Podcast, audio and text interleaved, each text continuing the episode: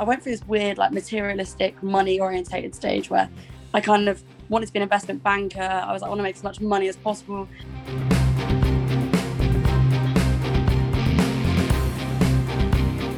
I think it's out of date to think that sustainability is not cool and stuff. Young people, it is like kind of like the forefront of their mind. But I do think that if it's not if it's not convenient and if it's difficult to be sustainable, then people are less inclined to to do it.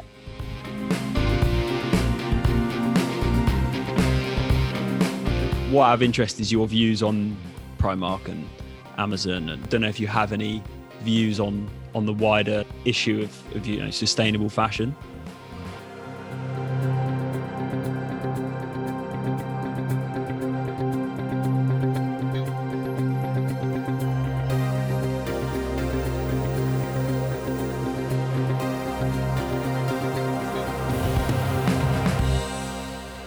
Hello, and welcome to another bout of unboxing. Today, my sparring partner is Harriet Noy. Harriet is the founder of Huzzah, a sustainable zero waste student marketplace where you can buy secondhand clothes and other items.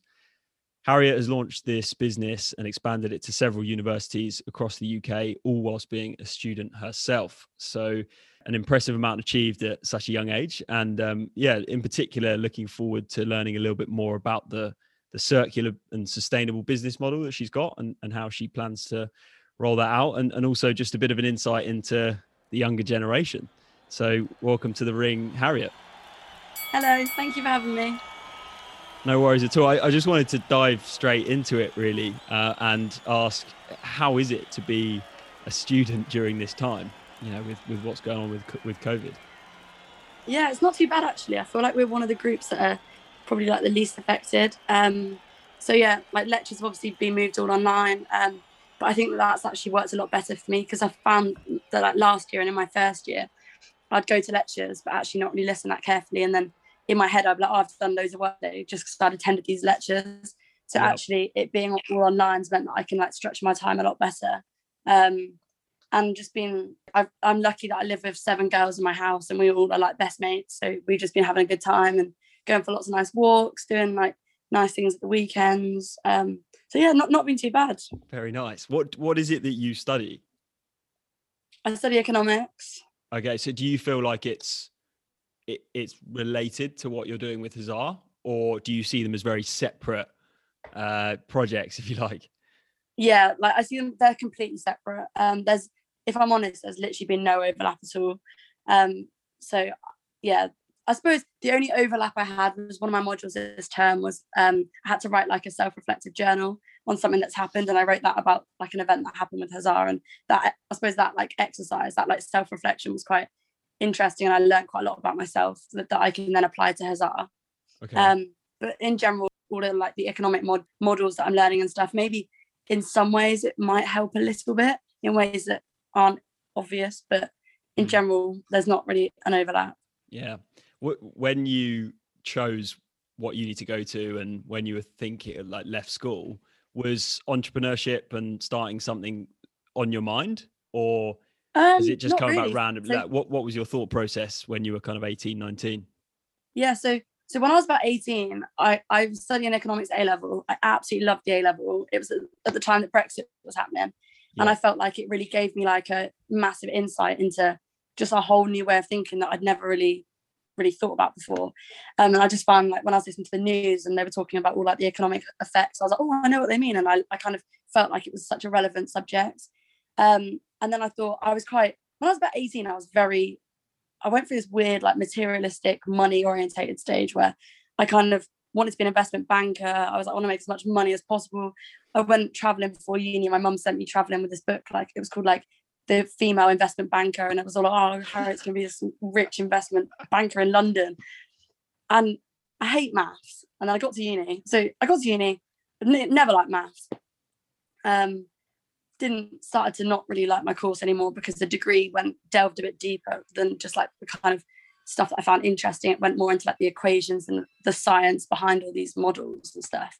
Um, and then so then I kind of realized actually I don't want to work in finance. And I joined the Startup Society, which was kind of like a society where we just every week there'd be speakers that come in and um like startup who who who have their own startups and they'd just chat about like their businesses and their journey and everything and that really sparked something in me and I'd like I'd feel it would be weird like there'd be those talks pre- maybe on like a Tuesday night at like 7 p.m. and during those two hours while I'd be in that talk I would be buzzing like I'd be like this is what I want to do this is so cool and then the next day I'd go to like an economics lecture and I'd just be like oh my god this is so crap like what am I doing and it was just so interesting that I realized that actually what I thought I wanted to do uh, was not what I wanted to do. And actually, I feel quite lucky that I ended up figuring out that actually startups and business was actually kind of my calling. So it was you found the startup society before you had the idea for Huzzah, or was it the other way around? Yeah, yeah, yeah, yeah. So I didn't get the idea for Huzzah until um, midway through second year. Well, no, Christmas in second year. Um, the startup society I was kind of attending since first year. Um, and I started listening to um, Steven Bartlett's um, Diary of a CEO podcast in first year.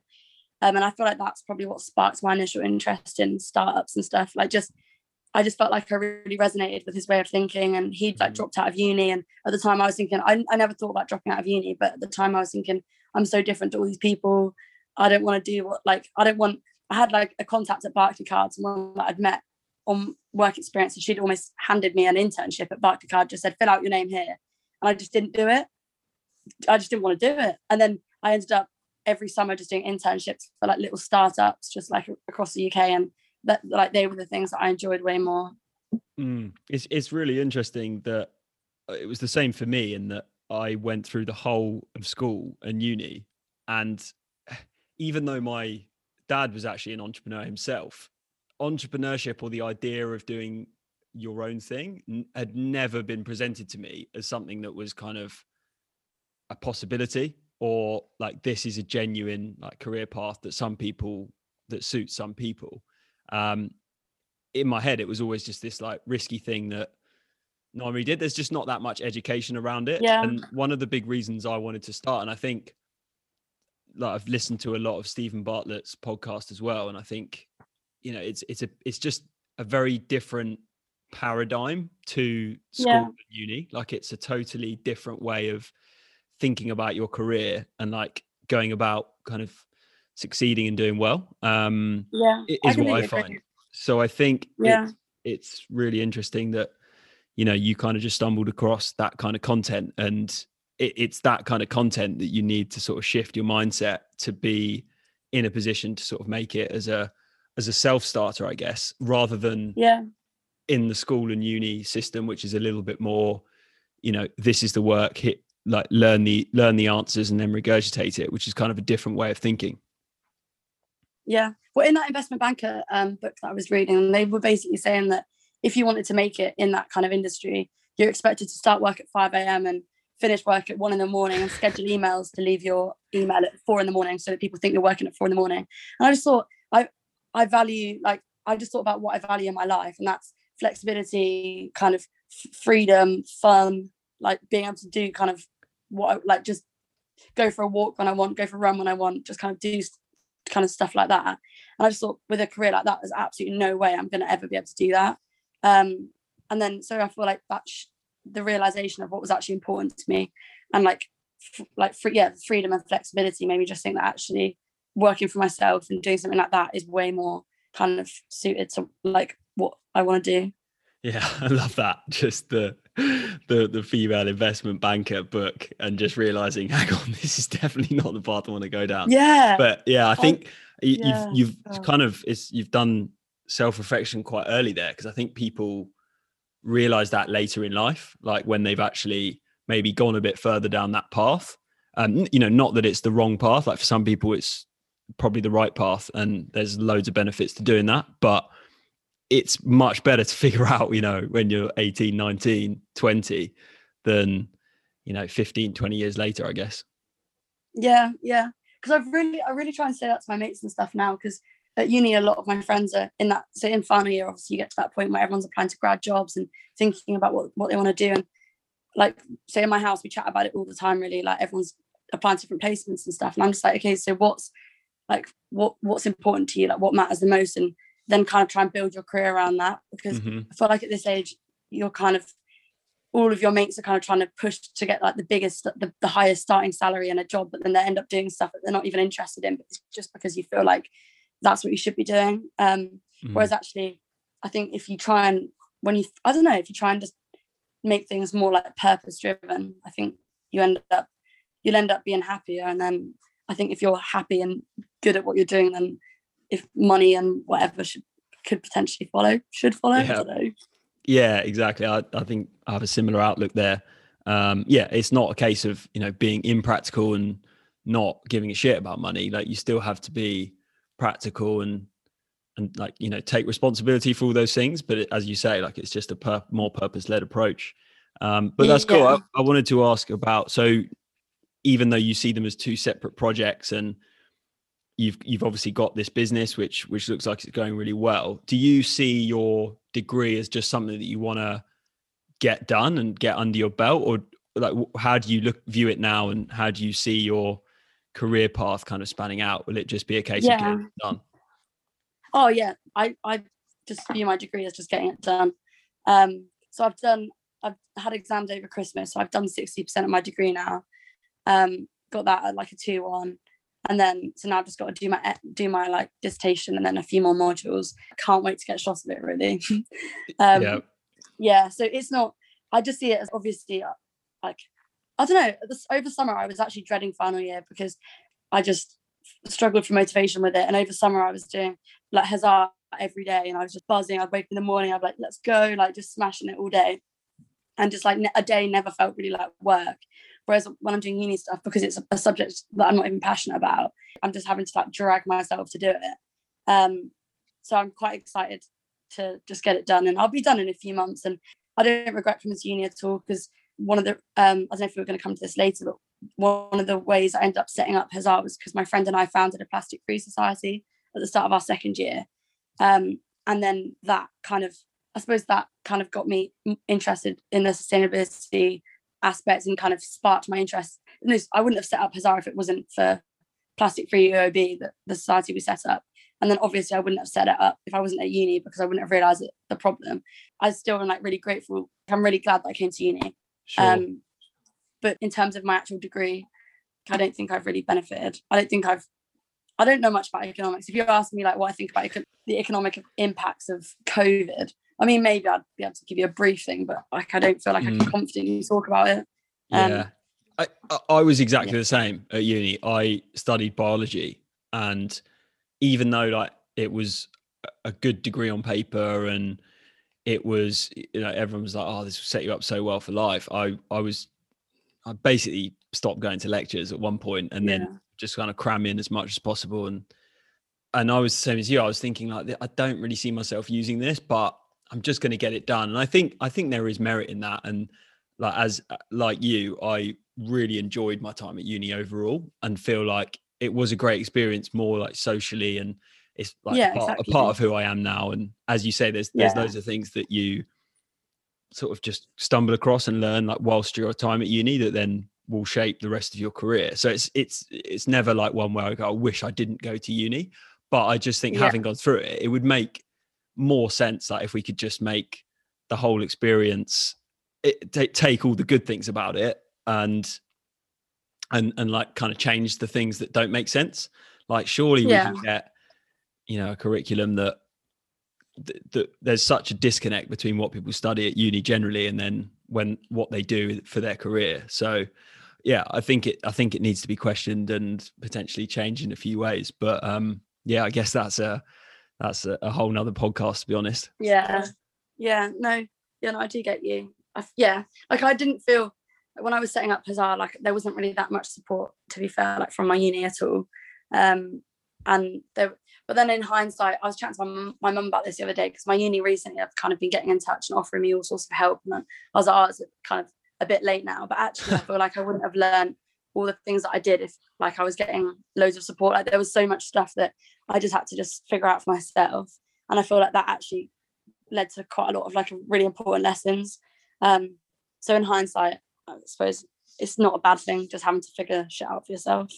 sure, exactly. Exactly. It's like take taking that responsibility and learning by doing. Like as you say, like once you started having that project, like you just have to learn. You force yourself to learn.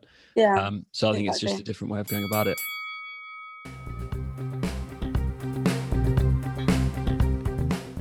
Hello, I hope you are enjoying the show so far. I just wanted to take the time in this short break to bring to your awareness a little Facebook group that I run, totally free, called the Unboxing Gym.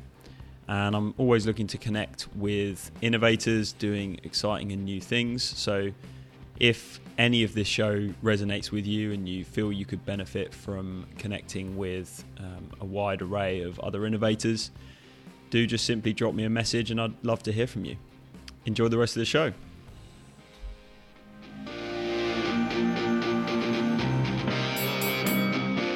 But anyway, you led me quite nicely, naturally onto um, Huzzah and how that came about. So, yeah, was really interested in hearing the origin story and also, like you mentioned, the the Plastic Free Society. Like, how how did you actually come? What why did you start that in the first place? Yeah, so so in first year, um, me and my housemate Sarah, we just kind of noticed that around uni there was just so much single-use plastic, so like unnecessarily. Like for example, um, there was no eat-in options at all the different catering outlets, even though everyone would always eat in. So everything was always in little like plastic takeaway boxes, and all there was all like takeaway coffee cups. Um, our student union, everything was just all in plastic, and we're just like, this is just crazy. Um, so yeah, so we just said, oh, should we just set up one day? We are literally like, oh, should we just set up a plastic free society? Um, so we did. Um, set, set that up this up second year, and our kind of goal of that was to try and reduce single-use plastic across campus. Um, we ended up getting, I think we had like 300 members, um, and we'd hold like regular canal cleans, litter picks, um, do events where we'd invite like outside external speakers to come in and talk about how they could inspire, um, how they can inspire us to like reduce single-use plastic in our lives. Um, and then another really key part of our role as well was that we kind of acted as like a bridge between the students and the staff at the uni. So we'd always, we'd probably have meetings with head, the heads of catering, heads of student union, heads of just loads of different head of head of state and whatever about how they can reduce single-use plastic because something that I hadn't really realized is that university is a business and us students are their customers so they really want to they that they'll do what we want. Like if, if students are demanding that they have like eat-in options at all of the catering outlets, then they're gonna have to do that. Um, so that was quite I don't know that we kind of had quite a lot of success there because then one of the brand new buildings on campus, they had a cafe and the cafe was completely um, plastic free. So that kind of showed that it was kind of making a difference. Really so yeah. So then enough about plastic free. Just um, generally I wanted to ask like a, a point on that um, it's becoming more and more of a, hot topic, you know, sustainability and yeah, yeah, yeah. plastic free. Do you think it's something that's really important to the younger generation and, and almost yeah. something that's like championed and quite cool? Yeah, hundred percent, hundred percent. Our plastic free society was like really cool. Everyone would get loads of people. that sounds so weird. Yeah, but like we'd get, like, we'd get loads of people coming to our talks. The canal cleans, the litter pick. So uh, one of our um, canal cleans got filmed by ITV, and it was just there's just like fun and buzz around it like we just kind of i think sustainability i think it's out of date to think that sustainability is not cool and stuff young people it is like a, kind of like the forefront of their mind but i do think that if it's not if it's not convenient and if it's difficult to be sustainable then people are less inclined to to do it like to to kind of make those like life changes sure. um that kind of convenience aspect brings me on to like Huzzah and how I came up with the like the idea for Huzzah. Yeah, so so having heard about the plastic free society, what what was the kind of catalyst from there to then create Huzzah? Yeah, so um so last year I lived in a house of 10 girls, um, which is pretty pretty chaotic.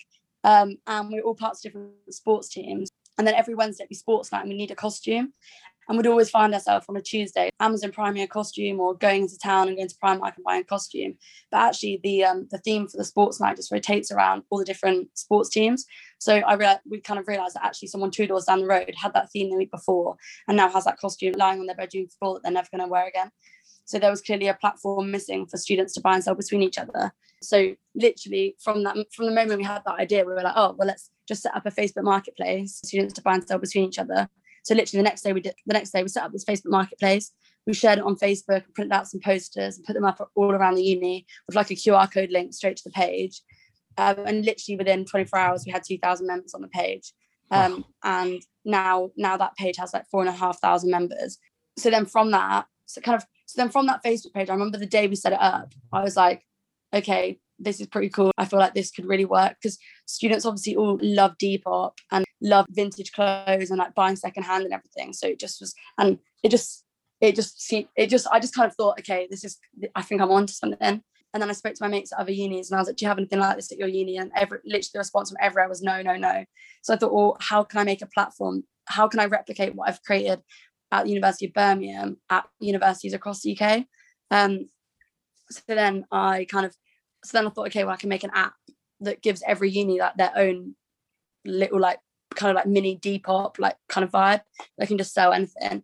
Um, and then a lot happened to be fair. From, from, when I first got that idea, I then thought, okay, I'll try and work with a computer science student, kind of be like have like a technical co-founder, and they can like make the app, and then I'll do the business side of stuff.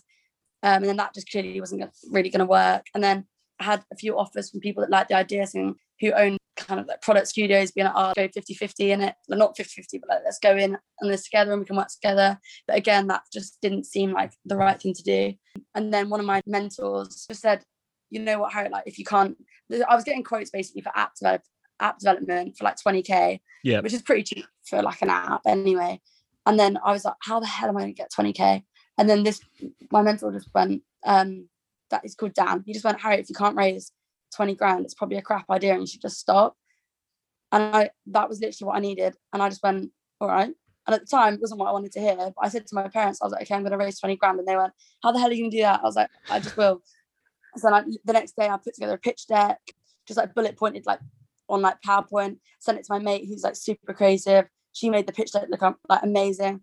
Then the next week I sent it out to loads of people on LinkedIn. Like I've always been quite good at networking and like building my connections and stuff. So I sent it out to people on LinkedIn, just being like basically asking for investment. And then ended up a guy that I did work experience for when I was about like 13 just said, you know what, Harry, like my wife and I have always believed in you from a young age. Like pitch it to me next Tuesday and we'll go from there.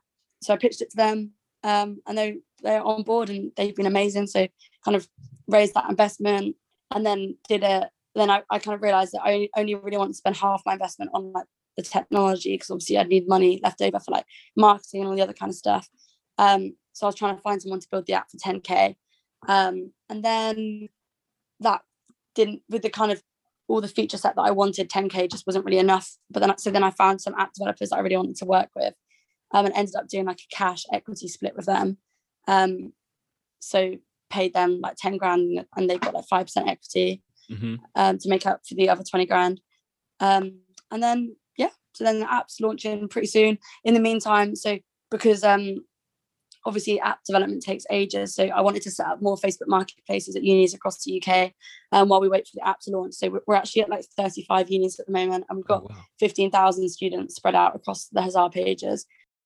And so, what what is the? It's really exciting with the with the investment, and I love how you approached it. Just kind of you know that that only going after money when you feel like it's the next step and you really need it. Yeah. Like I think there's sometimes there's a bit of a let's raise money for the sake of it because it sounds great and you know make me make me sound really successful. But that was like a clear use case for it. And it was yeah the, the next step in your business. And I think that's when investors are, are much more keen to put some money behind it because there's like a real purpose for where the money's going.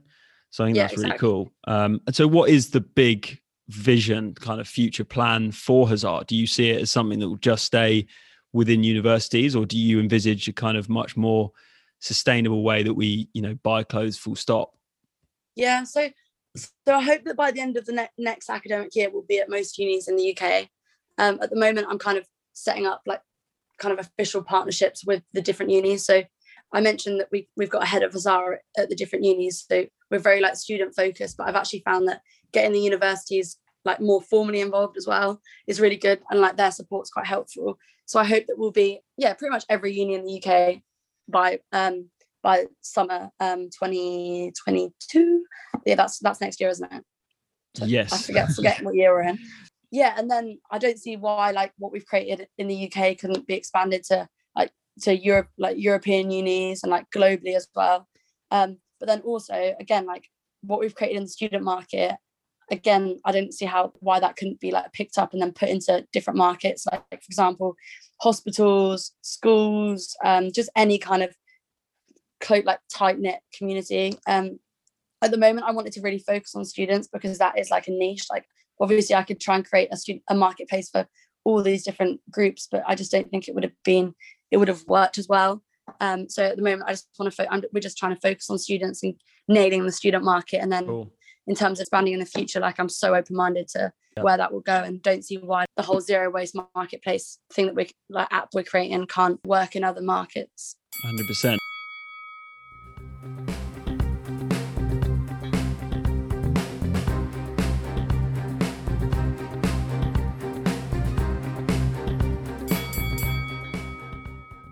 I, I, thought it was interesting that you mentioned specifically like the other places that students were going were Amazon and Primark, which which are sort of the antithesis of what you're doing in many ways. So what what I have interest is your views on Primark and Amazon, and do you, like do you think that they're all bad, or do you think it's just a case of rebalancing? Or I don't know if you have any views on on the wider like issue of of you know sustainable fashion. Yeah, well, I I don't know. I just think it's funny. So in terms of sustainable fashion, this will sound quite silly, but I actually feel like I don't know heaps about it. So I'm I've chosen to do my dissertation about sustainable fashion so that I kind of learn a nice. bit more. And I only started my dissertation like last week, so I don't actually know heaps still. Um, but um, in terms of Amazon and stuff, I just feel like even though in my house, like everyone is like very interested in sustainability and like tries to buy secondhand as much as possible, there is still Amazon parcels arriving pretty much every other day because of the convenience element. Mm. Um, not yeah. like I like I don't order from Amazon myself. Um, but so I feel like it's the convenience. People people often push sustainability aside when it's mm. because of they're saving money or convenience. Mm. Um, and, yeah, an, and Amazon does give people that. It's an interesting dilemma because like Amazon have been the absolute kings of making it as convenient as possible and a great experience for the customer. Like it is an, an amazing experience. You order something and it comes yeah. the next morning, and yeah. that it, that is an incredible achievement. It's just, yeah, it's that. I guess it's that kind of it's that moral dilemma between convenience and what's actually good for the community and the planet. So it's just, it's a strange one. Yeah, no, exactly. Because it's kind of so my dissertation. I'm doing it about um because you know the Boohoo scandal where basically they were um yeah they were reported to, to be paying workers only like three pound fifty an hour and yeah, like, that's right. their workers with PP in the factories. But then despite that, Boohoo's sales rose by 45% like throughout lockdown. But then during this during that scandal, the uproar on social media around Boohoo was just like crazy. Everyone was like, this is horrendous, can't be this is happening. Yet people continue to buy from them. So what mm. is it? Why even though consumers seem to be more like ethical minded at the moment and like they're very aware of sustainability and like human rights and everything why are they why are we still continuing to buy from these companies so it's almost like like ignoring the ethical issues that we're aware about um, yeah um, it's like we're, we're so we happy to say that that's what we care about but actually when it yeah. comes to the buying are, yeah. are we and, yeah, exactly. and, and I guess that's that's where maybe it's more of the responsibility of the business because you hear a lot about well like Amazon they do make it so easy to buy and exactly, almost yeah. addictive and you know yeah. and like almost like manipulating your mind because like models they use and all the, all this kind of stuff yeah um and yeah it just does really shines a light on the, yeah. on the issue and that regulation might need to come in a bit more yeah, I, I think as well, like there's no reason why sustainable businesses can't also be super convenient. So, for example, with Huzzah, something that I actually forgot to mention is that our kind of main USP is that there's no postage that's ba- based on you buy online, then you meet up in person, hand over the item, which is super convenient because when you're at uni, you're like, you everyone lives, well, at my uni, everyone lives within like a mile radius of each other. You want something in the morning, you're like, oh, I want to go out tonight. I want to get a pink dress, whatever. You go on the app, you find a pink dress you want, and within 20 minutes you've got, gone and picked it up. Yeah so it's super convenient and it gives that what amazon gives with the whole like kind of like immediate like gratification like mm-hmm. you just mm-hmm. get it. Yeah um so i think and there's like there's have you seen etsy as well? Yeah. Have you seen yeah. them yeah so they're like an app for um where like there's like small businesses and they're way more sustainable than the likes of amazon. Um so I just think sustainable businesses need to focus on kind of making it a bit more convenient for their customers, and then hopefully people will just kind of switch. And Sure. there's definitely been a rise in small businesses, and obviously we can see like the shops in the high street kind of like dying out, and people. I don't know. People love people. People want to be unique as well, especially young people. Like they don't want to be wearing something that they walk down the street and there's 20 other people wearing like so you can kind of avoid that by buying from small businesses and like reworking your own clothes and kind of Absolutely. making your own stuff so Yeah, it's yeah, I completely agree. Like if you just buy from Primark, it's yeah, it's the same item that everyone might have, and there's nothing Yeah, worse than having the same yeah clothes as someone else. Um, exactly. I, I really like it. I, I think that there's there is a best of both worlds, and I guess you know it's people like you who are innovating and trying to make that the case. So I wish you you know all the best of luck, really, in your in your Thank venture you. The last thing I did, did just want to touch on, we chatted a little bit before about role models and, and finding Steven Bartlett, who was a bit of a kind of leader in the the thinking for you starting your own business. Um, a lot's also been talked about with about women in business and in technology and in entrepreneurship. Um, is that something that you feel like yourself? Do you, do you feel like there is a lack of of women role models um, or like examples? Or is it something that's that you haven't really thought about?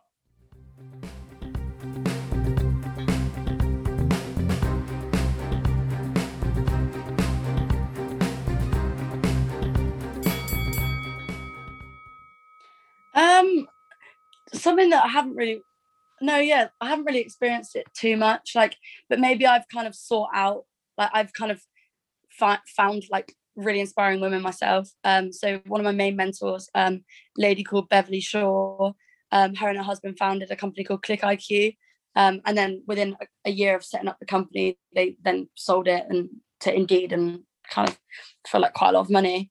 Um and she's incredible. And like so i've and then i've my app developer um so obviously they their their company did like invest as well. And that's owned by a female.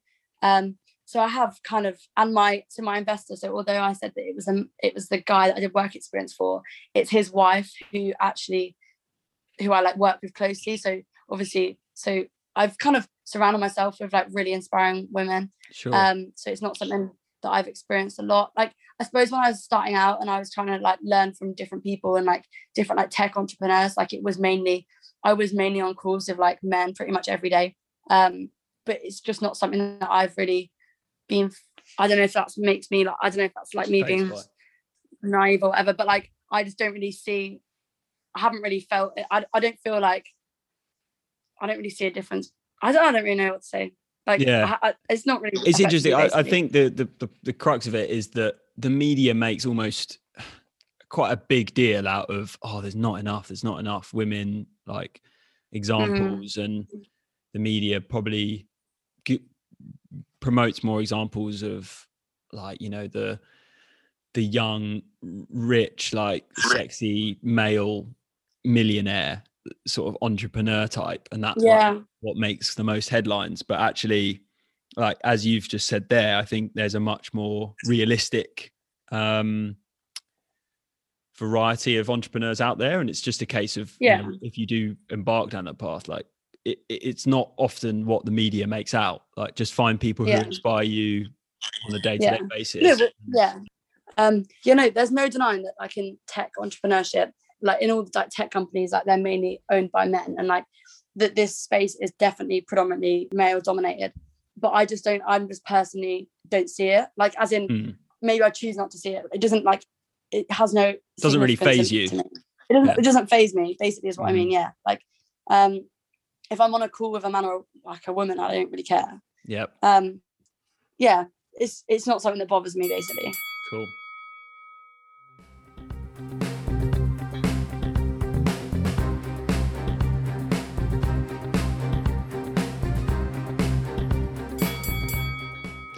Awesome. Well, um, Harry, I just want to jump into the final round where I ask my sparring partners a few questions just to round things off. So, um, yeah, quick fire. So, my first question is what's something that you believe that most people or most people around you don't, or something that you don't believe that most people do? oh, I read these questions earlier and I was thinking, oh God, I don't know what to say to them. So, so I would say, I don't know if other people don't believe this, but I kind of really believe in like 100% taking like 100% like responsibility and accountability for everything. So if ever anything goes wrong, even if it potentially could be viewed as not being my fault, I just like I just and no, if it like implicates my life or other things, whatever, I just take responsibility for everything.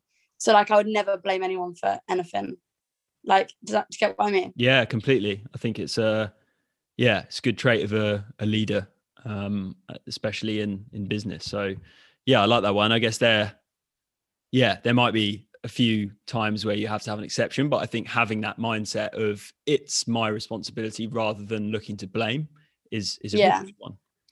Um, yeah. Awesome. My second question is how would you like the world to be different in five years' time?